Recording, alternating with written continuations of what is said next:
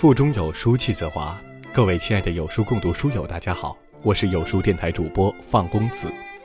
有书共读本周共读的书是《工作前五年决定你一生的财富》，欢迎大家下载有书共读 App 收听领读。今天要分享的文章来自半亩田的《我没法控制自己不跟父母发脾气》。如果喜欢这篇文章，不妨在文末点个赞。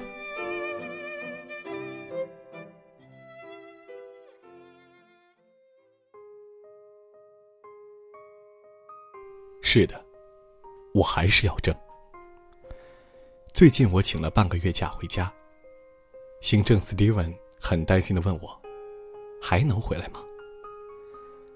他的那个样子，像个忧心忡忡的老父亲，因为他曾经听见过我和妈妈之间的争吵。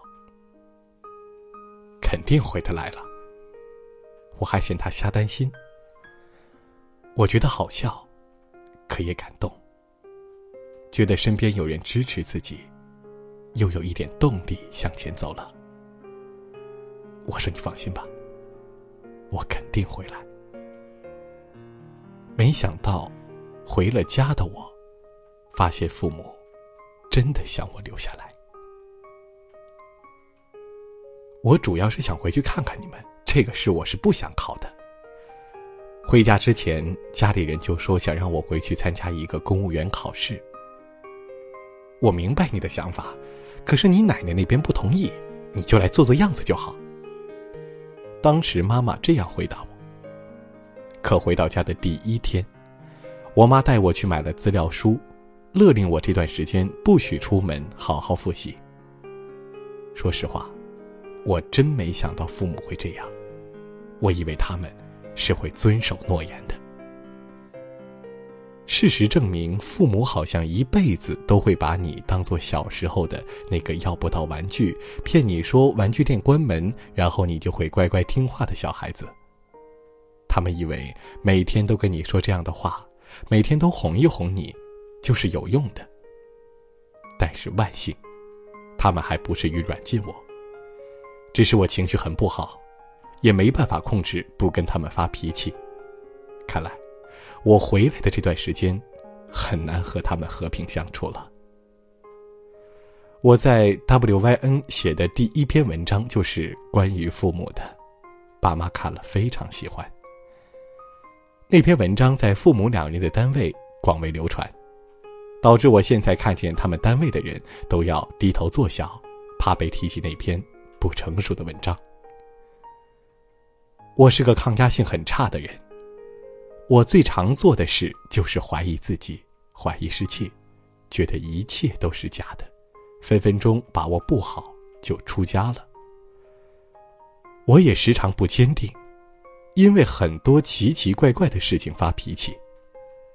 因为这件事，我跟男朋友语音的时候会哭，觉得自己受了天大的委屈。男朋友是个很好的人。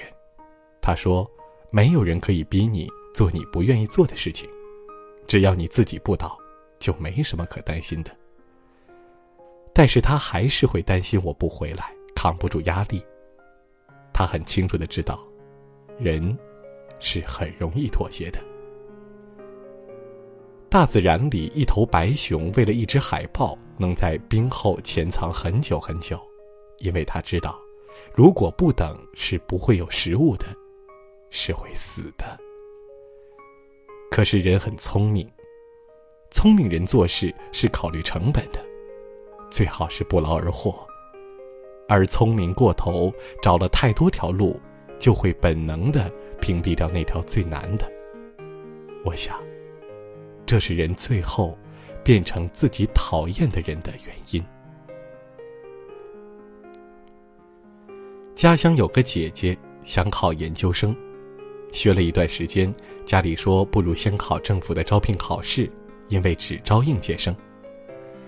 姐姐的家里人很想了个办法，让她两头跑，一边复习考研，一边去准备考试，想法很美好。他们精明的认为，如果姐姐既考上了研，还能考上政府岗位，那就可以拿着政府的工资去读研。美其名曰代职读研。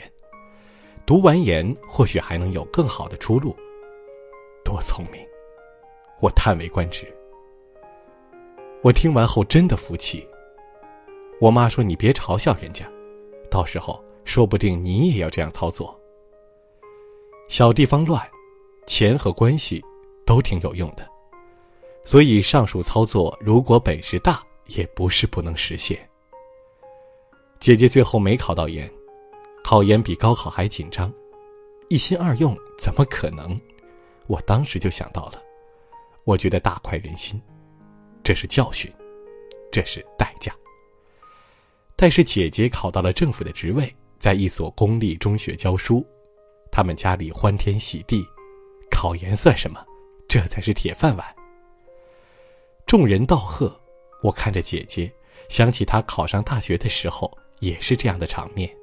他说自己要弹一辈子的钢琴。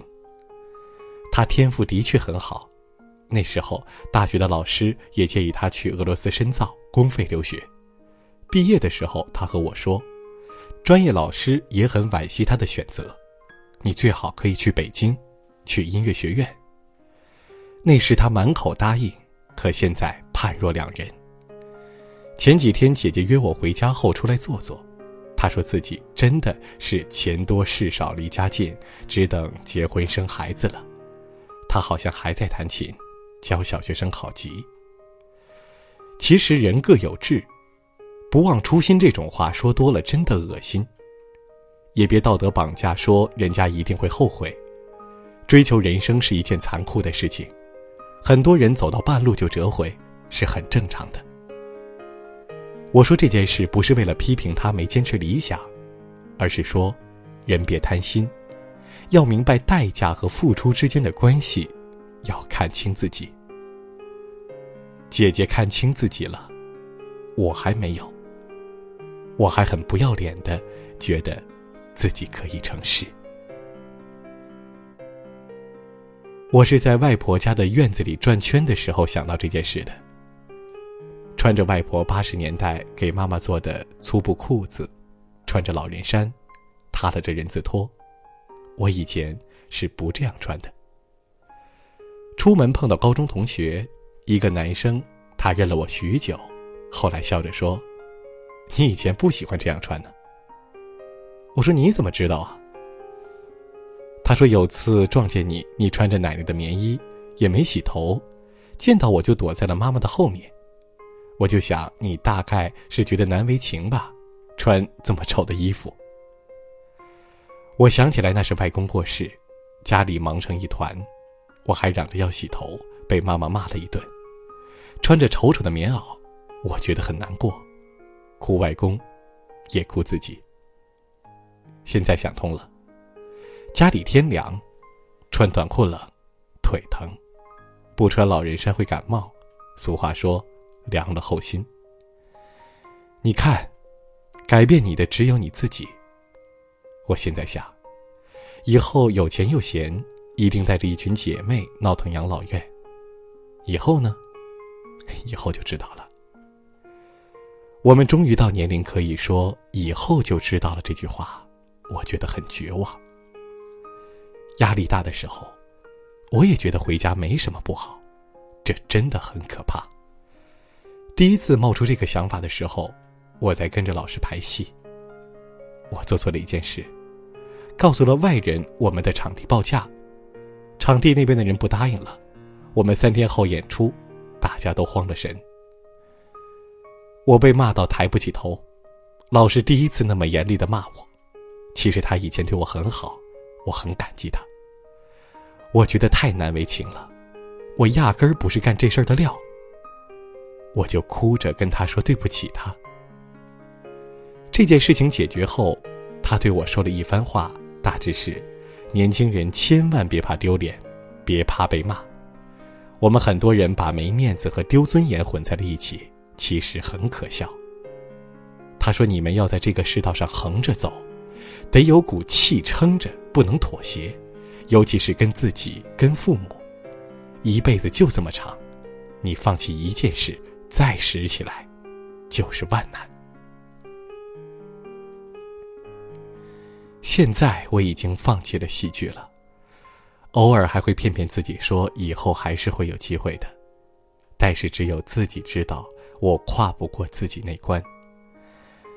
这就是我厌恶自己的原因。很多人看着自己慢慢变成自己最讨厌的人的时候是没有知觉的，但我，还好在多年的自我斗争和批判中，能感受到每一个点，每一个自己退缩的时间点。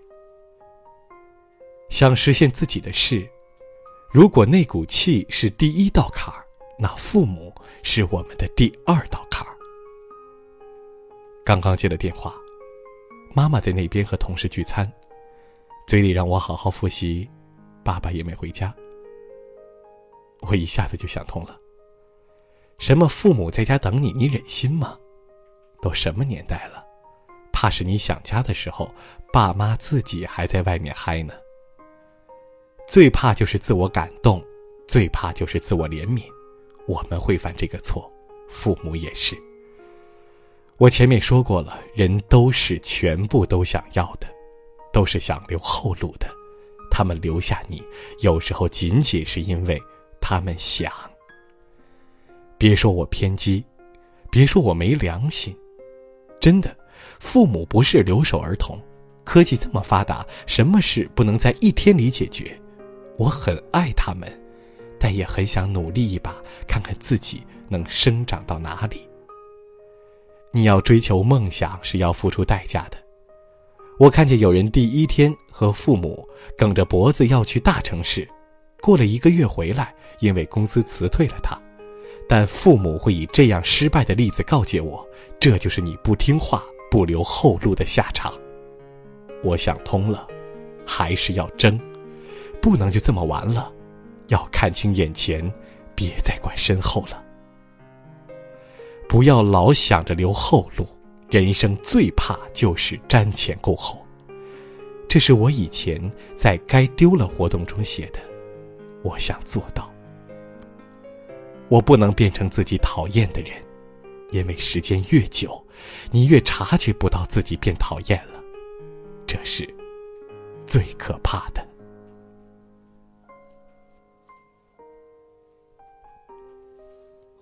更多美文，欢迎关注微信公众号“有书”。从清晨开始，与一千万书友组队对抗惰性，记得在文末点赞。